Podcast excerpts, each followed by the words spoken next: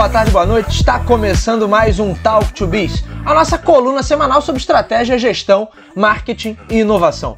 O meu nome é Bruno Garcia, eu sou professor e profissional na área de marketing e business, e aqui você já sabe, toda semana a gente traz um tema novo a respeito do mundo dos negócios, mas também a gente faz comentários sobre notícias e acontecimentos que podem ter um impacto na sua empresa, no seu planejamento estratégico ou na sua carreira.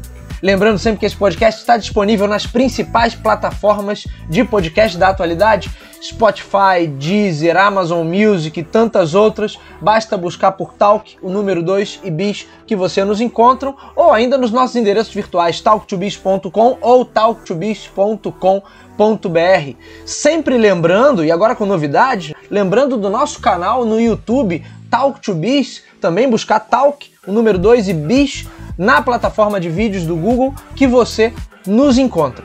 E eu disse que tinha novidade em relação ao YouTube porque tem mesmo. Vamos lá.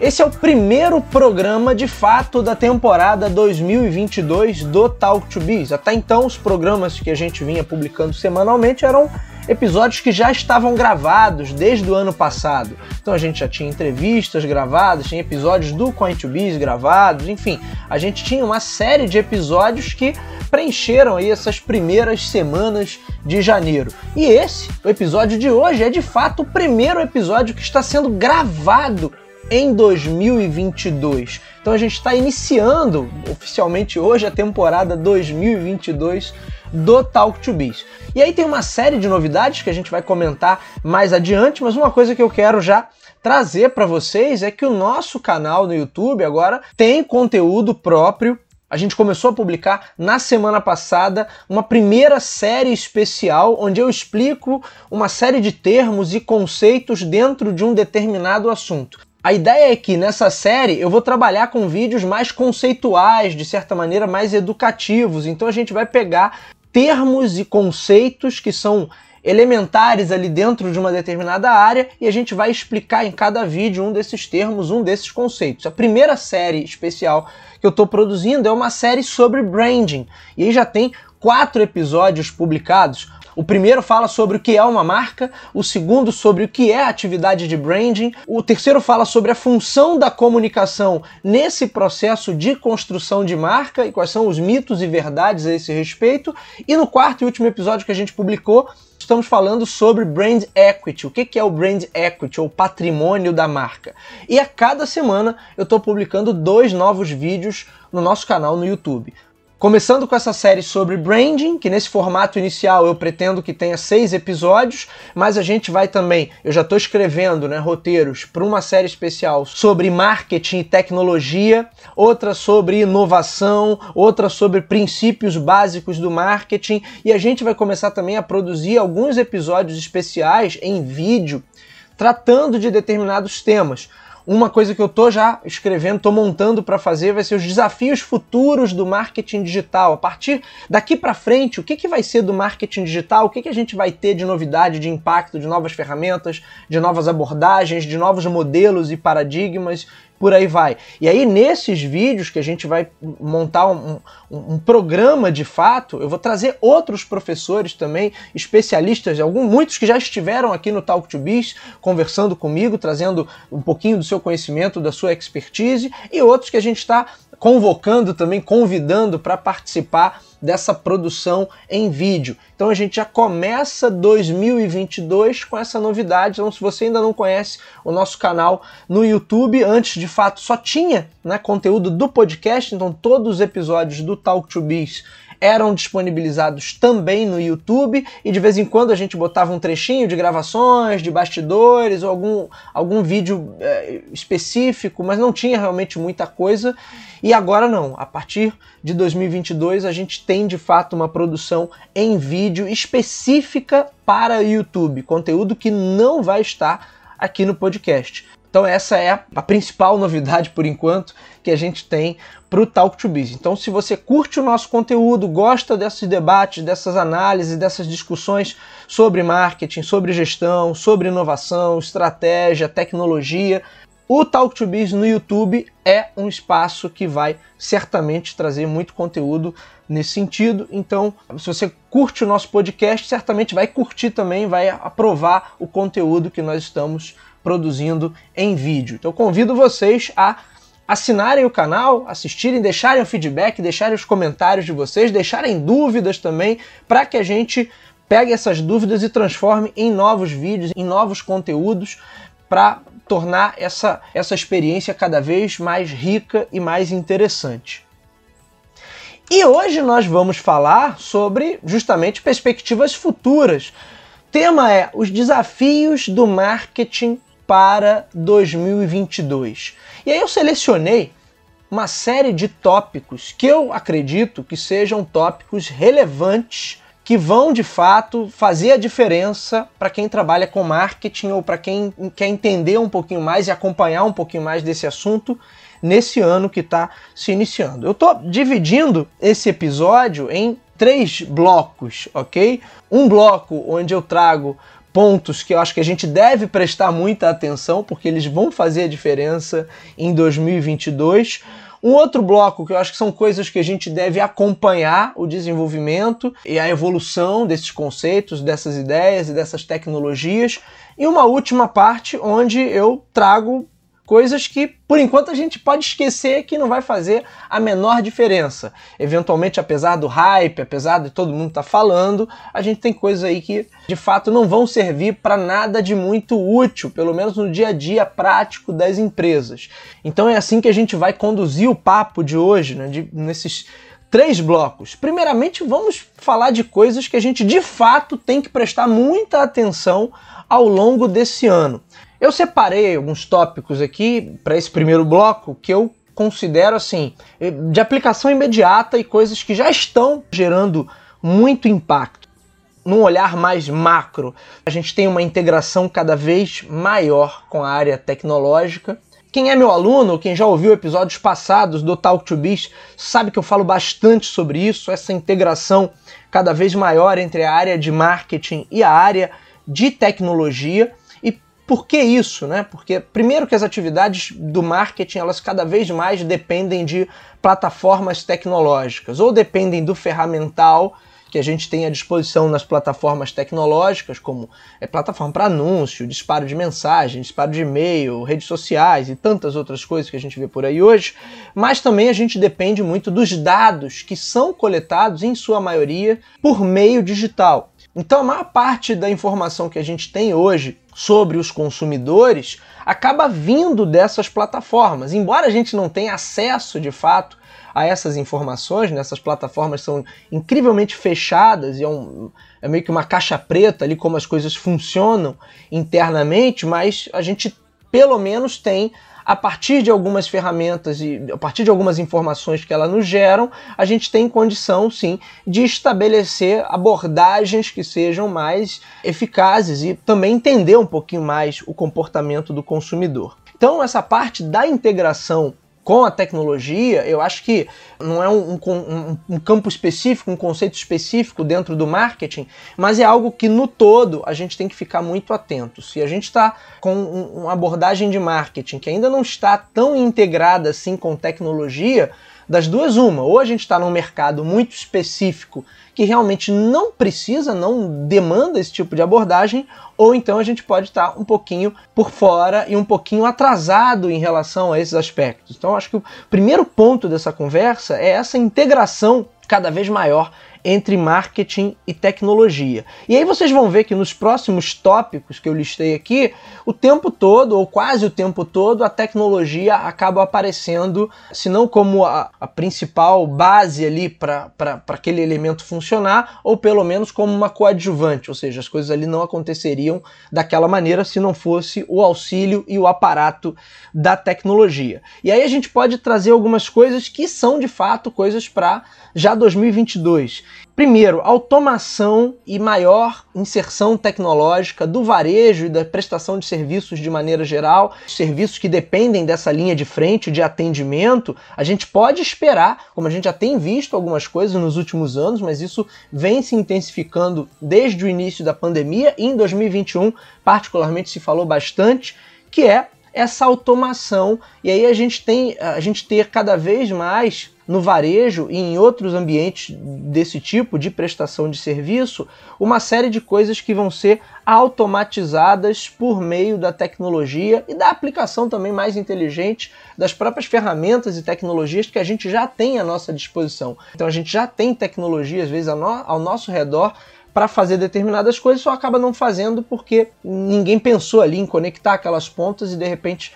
fazer aquilo acontecer. Então, mais um ponto para a nossa lista de desafios e perspectivas para o marketing em 2022, nesse primeiro bloco das coisas que vão gerar muito impacto, toda a parte de automação o que a galera está chamando aí, o Kotler também cita isso no livro Marketing 5.0, é linhas de frente com menos humanos, linhas de frente mais automatizadas, com mais inteligência artificial ou com mais recursos que evitem o contato direto, a menos que seja absolutamente necessário. Isso tem, obviamente, uma origem nesse período de pandemia que a gente viveu, mas tem também uma questão de você é facilitar uma série de abordagens, facilitar uma série de processos, eventualmente evitar uma fila, a integração com aplicativos que já acontece em, muitos, em muitas redes de atendimento aqui no Brasil, onde você pede por um aplicativo, então a gente tem food service que aposta muito nisso, mas você começa a ter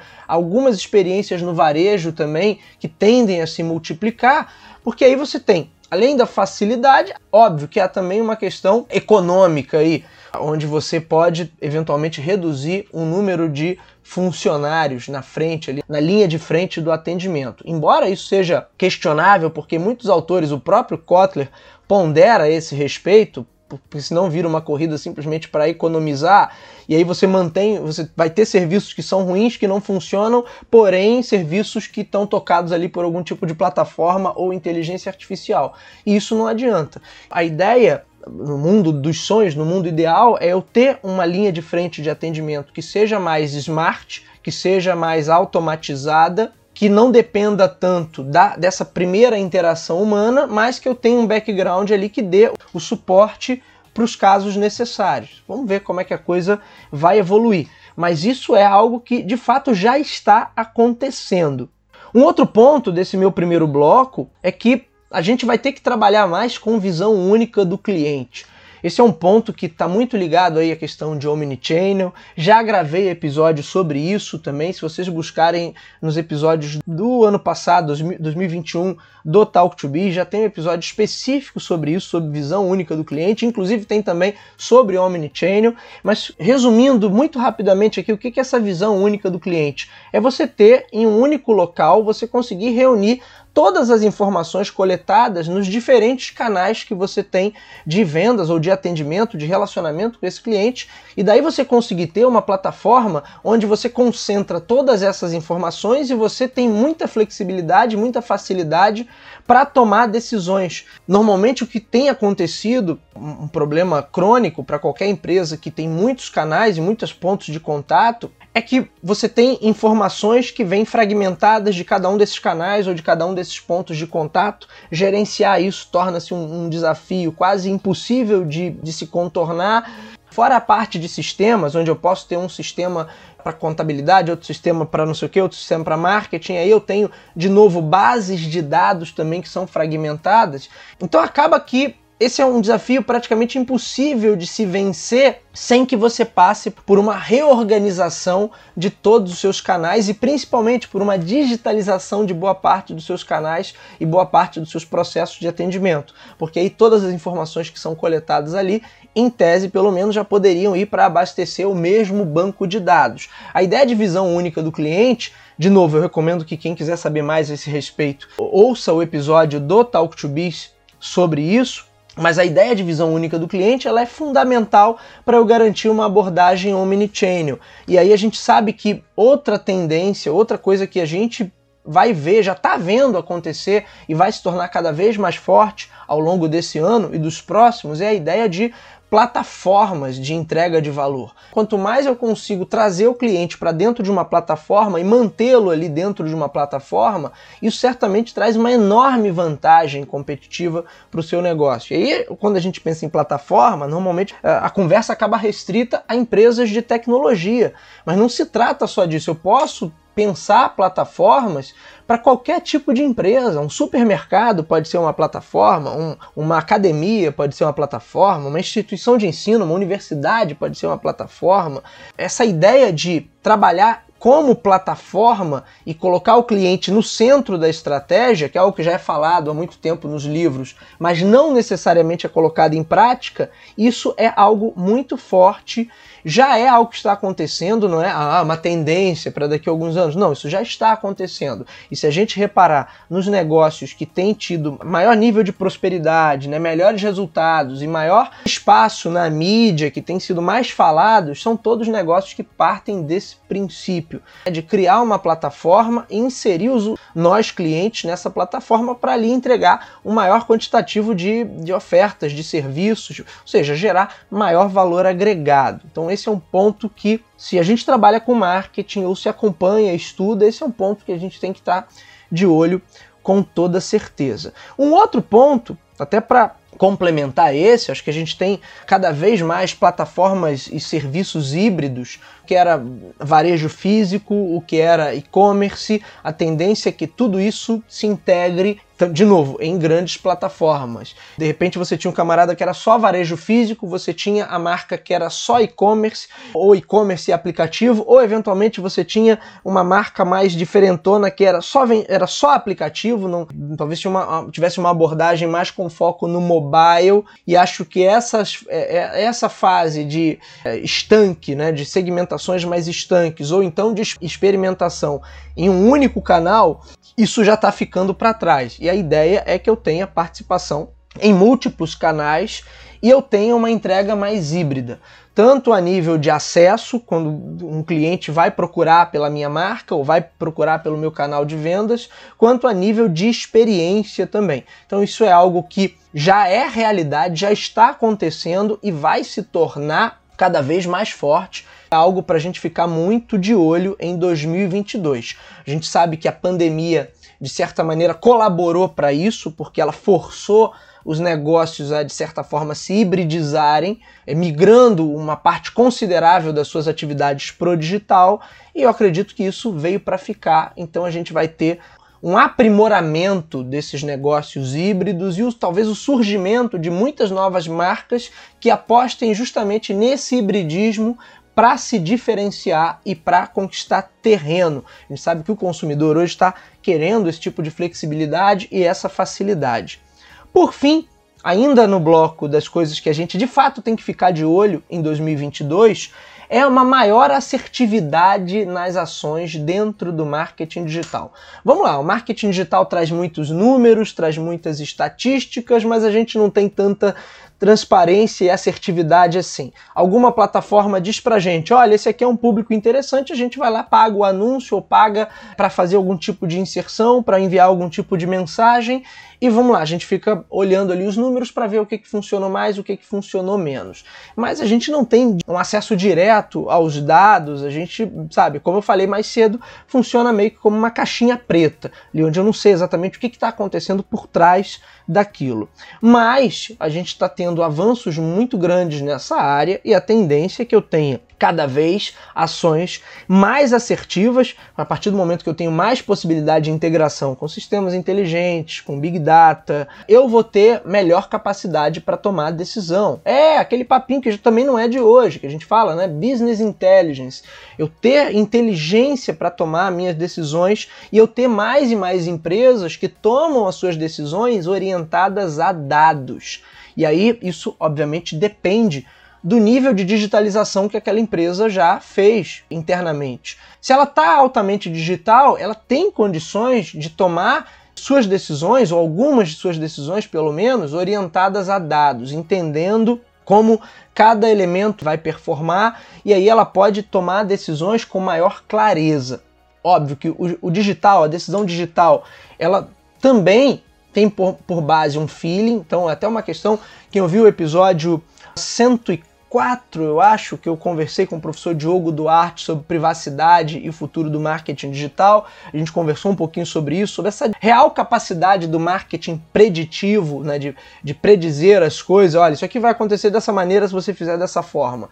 Isso é um pouco de mito, né? Tem algumas coisas que a gente consegue prever, que a gente consegue antecipar e visualizar, mas o comportamento humano na maior parte das vezes ele é caótico e imprevisível. Então eu não consigo prever com 100% de, de eficiência como é que alguma coisa vai acontecer, por mais dados que se tenha à disposição. Ainda assim, é melhor tomar uma decisão com base em dados que a gente já tenha sobre algum tipo de comportamento sobre algum tipo de movimento do mercado e dos seus consumidores do que simplesmente com base na observação e no feeling ou nos dados que são dados mais superficiais, eles estão ali na camada mais superficial ali da, das análises.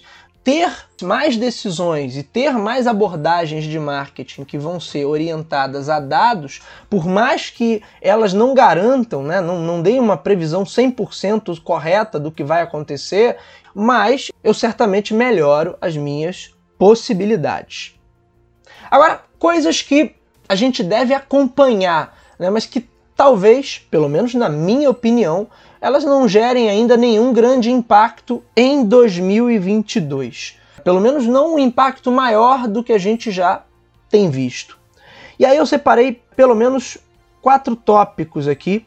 Eu acho que Primeiro, já que a gente falou de marketing preditivo e assertividade no digital, a gente tem que acompanhar as questões ligadas à privacidade no digital. Por quê? Porque essa discussão só vai se intensificar. A década de 2000, vamos botar aí 2000 até 2010 e 2010 até 2020, a gente teve na primeira a ascensão da web social e dessas grandes plataformas sociais começam essas empresas de tecnologia a ter um acesso muito facilitado a um, a um, quantitativo de dados muito grande, na década seguinte, 2010 até 2020, nós vimos, a sociedade no mundo inteiro viu o tipo de estrago que esse tipo de acesso a tanta informação pode gerar. Da manipulação para resultados políticos, eleitorais, até a disseminação de fake news, até negacionismo sobre importância da vacina ou a Terra ser plana, e isso para ficar nos assuntos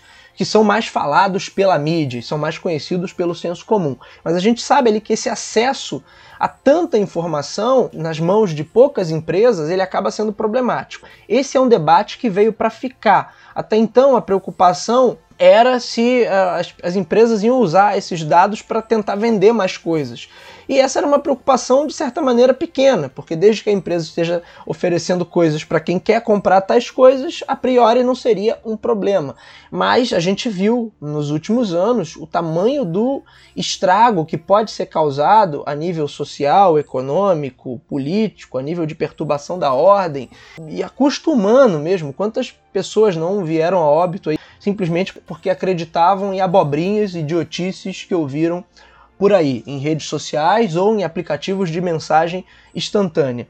Logo, a questão da privacidade, a questão da manipulação desses dados, da, do uso que as empresas fazem desses dados, ela não é questão que gerou, gerou-se uma polêmica e vai passar. Essa é uma discussão que veio para ficar.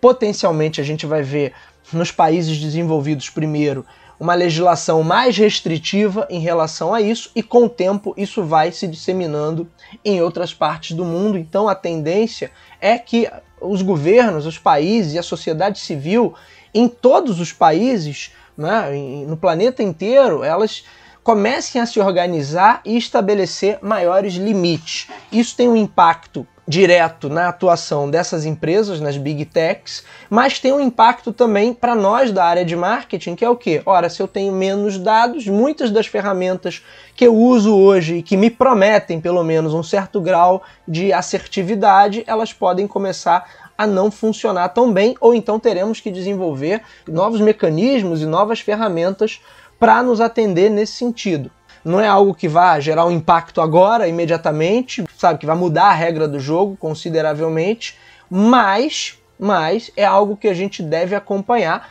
Por exemplo, toda a discussão sobre fim dos cookies. De novo, vale a pena ouvir o bate-papo que eu fiz com o professor Diogo Duarte, onde a gente falou um pouquinho sobre isso e qual o impacto disso nas ferramentas de marketing digital que a gente usa hoje. Aí um primeiro tópico para vocês ficarem atentos.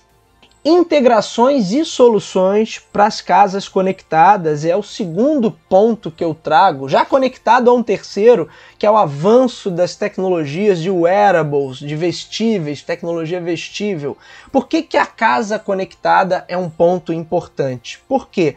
Porque na medida em que eu tenho mais dispositivos com conexão web intermitente ali, que ficam monitorando a casa e monitorando as atividades ali, auxiliando nos processos internos né, de uma residência, vamos colocar assim, é provável que esses aparelhos também além de coletar dados, que aí entra a questão da privacidade que a gente acabou de falar, mas que eles sirvam também como um instrumento de mídia muito interessante. O próprio Kotler fala sobre isso no seu último livro, que é a casa inteligente como um canal de marketing, porque é um canal de relacionamento, um canal de vendas e também um canal de comunicação, além de ser um canal de pesquisa de mercado, na medida em que eventualmente eu posso usar desses dados para melhorar a performance de algum produto ou de algum serviço. É claro que, de novo, essas plataformas são fechadas, então quando a gente fala dessa desse uso do Big Data, parece até que o, os dados estão disponíveis para todo mundo, quando na verdade eles certamente não estão. Quem vai tirar proveito disso, a princípio, são as empresas de tecnologia que a gente já conhece. Mas o Google Ads, por exemplo, pode ter um sistema mais assertivo, inserindo ali em suas possibilidades um acesso aos consumidores por meio de dispositivos inteligentes conectados, bem como outras, outras empresas também que vão criar seus aplicativos, que vão criar suas soluções. É algo para a gente acompanhar. Talvez não gere um grande impacto hoje, imediatamente, mas eu acho que vai a médio e longo prazo tende a se tornar um canal talvez mais interessante até para dialogar com os consumidores do que a própria internet no sentido tradicional, da boa e velha internet. Mas vamos acompanhar, isso é apenas, como eu disse, minha opinião, minha percepção sobre esses assuntos. Vamos acompanhar para ver o que acontece. Aí eu falei de wearables, eu acho que wearables são um ponto importante, porque a gente já tem smartwatches, a gente já tem smart bands, a gente está vendo aí o desenvolvimento e já o lançamento de alguns dispositivos que vão se aproximar ali de ser um smart glass, né, um óculos inteligente. Se eu não me engano, a Oppo já anunciou um dispositivo nesse sentido. Então a gente vai ter mais novidades. Claro que ainda não vai ter novidades massivas, coisas que vieram para revolucionar, mas a gente tem que acompanhar, porque esses dispositivos, se algum deles de fato se tornar mais conveniente, mais confortável e mais fácil de se usar que um smartphone, aí a gente pode ter uma mudança de paradigma. Ainda não vai ser para esse ano, certamente não, mas é algo que já está sendo projetado aí para o futuro e a gente tem que ficar de olho. E por fim tem o 5G. Eu acho que dentre os assuntos que a gente tem que acompanhar ao longo desse ano é o 5G. E você vai me perguntar assim, Bruno, mas por que tecnologia, telefonia móvel tem a ver com marketing? Tem muito a ver, porque na verdade o fato do 5G ter velocidades absurdamente mais altas que as conexões que a gente tem à nossa disposição hoje, vai permitir que as empresas e as marcas ofereçam níveis de serviço cada vez maiores. Então, se hoje a gente já consegue fazer muita coisa por meio das nossas conexões, com o 5G, com esse potencial multiplicado, a gente vai ter a possibilidade de fato de ter soluções muito mais robustas. E aí todo o papo que vocês têm visto aí sobre realidade aumentada, sobre metaverso, sobre serviços na nuvem que a gente tanto vem falando, isso vai ser muito facilitado. A própria questão do wearables, uma das questões em relação a óculos inteligentes é que por que, que eles conseguem ser tão pequenos, né? E, e, e sem ter processador ali, ou sem ter uma, um, um arcabouço de hardware maior. Porque se pegar um óculos em comparação ao celular hoje, por menor que seja o celular e mais leve, vai ser difícil você pegar todo esse hardware e passar para dentro de um óculos que seja confortável de usar. Como é que você pode ter dispositivos com tamanho poder de processamento em, em, e tão pequenos? É porque esse processamento possivelmente vai acontecer na nuvem, a partir de redes como 5G, onde você tem uma velocidade muito maior, então esse processamento vai ser todo remoto. Você vai estar tá navegando, sei lá, no Waze, usando um, um, Smart Glass, por exemplo, ou com o Waze projetado no, no painel do seu carro, e aquele processamento pode não estar tá acontecendo ali, pode estar tá acontecendo de forma remota. Então a gente tem que olhar para o 5G pela quantidade de novas possibilidades que ele gera para a tecnologia, e aí novas possibilidades de produtos, serviços, novas possibilidades de abordagem, novas possibilidades de tudo a partir desse grande poder, dessa grande velocidade de conexão que a gente vai ter. E aí, por fim, a gente chega no último bloco, coisas que a gente não precisa se preocupar de fato, porque nada disso vai acontecer por agora ou não vai, pelo menos, gerar nenhum efeito prático nas nossas vidas. E aí eu deixei esse último ponto aqui para falar de NFTs, metaverso, realidade aumentada e outras cositas que são tão faladas por aí. Outro dia vi uma notícia, ó, fulano comprou um terreno no metaverso e pagou não sei quantos milhões, ou fulaninho que é famoso, que é atleta ou que é celebridade está fazendo sua própria NFT. E aí, obviamente, todo mundo fica, nossa, mas o que é NFT? O que é metaverso? A gente já teve episódios aqui falando sobre isso, mas hoje de verdade, as soluções que a gente tem de realidade virtual, que são basicamente dentro da área de jogos eletrônicos, elas já funcionam muito bem. Daqui que a gente tenha de fato tecnologia, como um próprio óculos, que nos permita acessar tais universos, tais, tais realidades com a facilidade e a praticidade para que a gente possa desempenhar tarefas do nosso dia a dia dentro desses ambientes, sabe? Aí a coisa ainda tem muito caminho pela frente. Muitas empresas, em especial o Facebook, né, que vocês sabem, também temos episódios sobre isso, mudou de nome para Meta, justamente para tentar se apropriar do termo como se fosse o pioneiro, quando na verdade ele não é. Foi uma mudança, uma jogada aí, é, institucional e também comercial para tentar aparentemente ficar na dianteira em relação a isso, quando o negócio do Facebook hoje, o que dá dinheiro para ele realmente é anúncio dentro de Facebook Ads. Mas os camaradas estão trabalhando nesse sentido. Mas sim, a gente não tem ainda nada de concreto. O que existe de concreto hoje sobre essas, essas tecnologias é o que a gente já tem no mundo dos videogames. E ainda assim, tudo isso de uma forma ainda muito tradicional. Eu não tenho ainda uma aplicação de realidade virtual, por exemplo, para quem trabalha em home office, como foi tão alardeado, como foi tão falado, inclusive na conferência do próprio Facebook, onde foram feitos esses anúncios. Ou seja, há muito alarde, muita espuma. Tem artigo meu também sobre isso no nosso blog. Tem muita coisa a esse respeito, mas pouquíssimas novidades serão vistas de fato ainda esse ano, pelo menos é a minha perspectiva. Por quê? Porque depende de muito desenvolvimento tecnológico. E o que já tem de, de realidade virtual ou de realidade aumentada, a gente já acessa, a gente já conhece.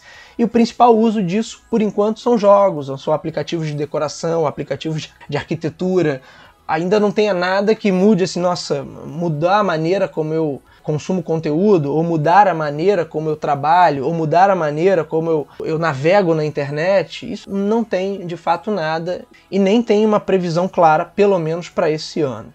Posso até estar errado, vamos dizer que de repente aqui a um mês eles apresentam alguma coisa muito inovadora, mas eu tenho, tenho bastante convicção naquilo que eu estou falando, então daqui a um ano vocês me cobrem, ou se antes disso houver algum anúncio mirabolante que de fato mude a regra do jogo, aí vocês podem me cobrar, podem puxar minha orelha, mas eu tenho convicção que para esse ano ainda não vai ter nada de muito relevante, exceto continuar nesse movimento especulativo que atende a, a, interesses bem específicos. Tem uma galera que ganha muito dinheiro com isso, vai ganhar muito dinheiro agora com NFT também, vendendo NFTs que são absolutamente inúteis. Vale compartilhar da risada que o Keanu Reeves deu na entrevista para o site The Verge, quando conversando sobre o lançamento do novo filme The Matrix, e aí perguntaram para ele sobre NFT e ele começou a rir. Porque hoje ainda é isso, é risível. Porém, há todo um hype em relação a essa nova tecnologia, porque ela de fato tem um potencial incrível.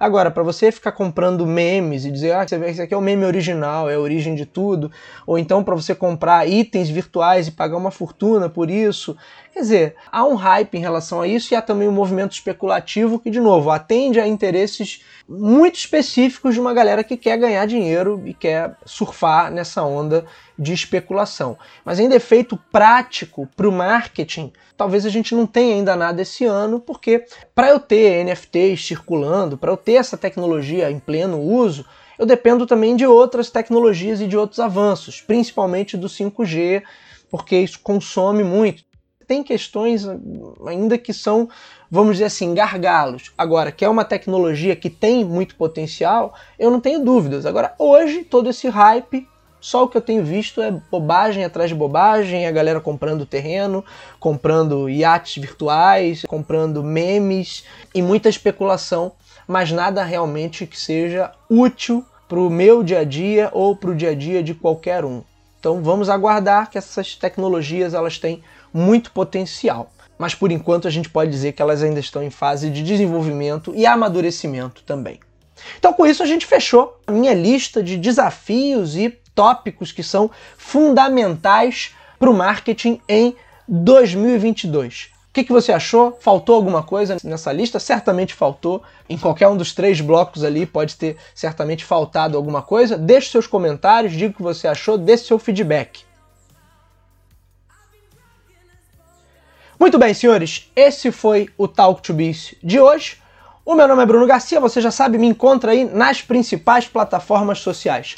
Bruno Garcia no LinkedIn, Bruno Underline Talk to Biz no Instagram.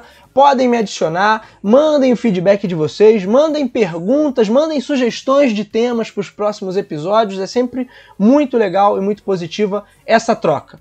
O Talk to Biz está disponível nas principais plataformas do ramo. Se você é usuário Apple, vai lá no aplicativo de podcast do iOS. Se você é usuário Android, vai lá em Google Podcasts. Se você está acostumado a ouvir suas músicas e seus programas prediletos pelo Spotify, pelo Deezer, Amazon Music e outros agregadores de podcast, também estamos por lá. Basta buscar por Talk, o número 2 e Bis que vocês nos encontram. Você pode ir direto na fonte também, em cor.fm barra talktobiz ou nos nossos endereços virtuais, talktobiz.com ou talktobiz.com.br.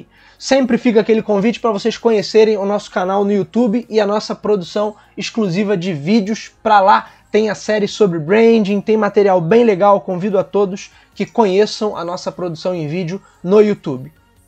Por fim, sempre aquele último pedido, se você gosta do nosso conteúdo, curte o nosso trabalho, compartilhe, indique para os seus amigos, vamos atuar nessa corrente do bem, levando bom conhecimento sobre estratégia, gestão, marketing e inovação a um número cada vez maior de ouvintes. É isso, meus amigos, hoje vou ficando por aqui, nos vemos na semana que vem, um abraço a todos.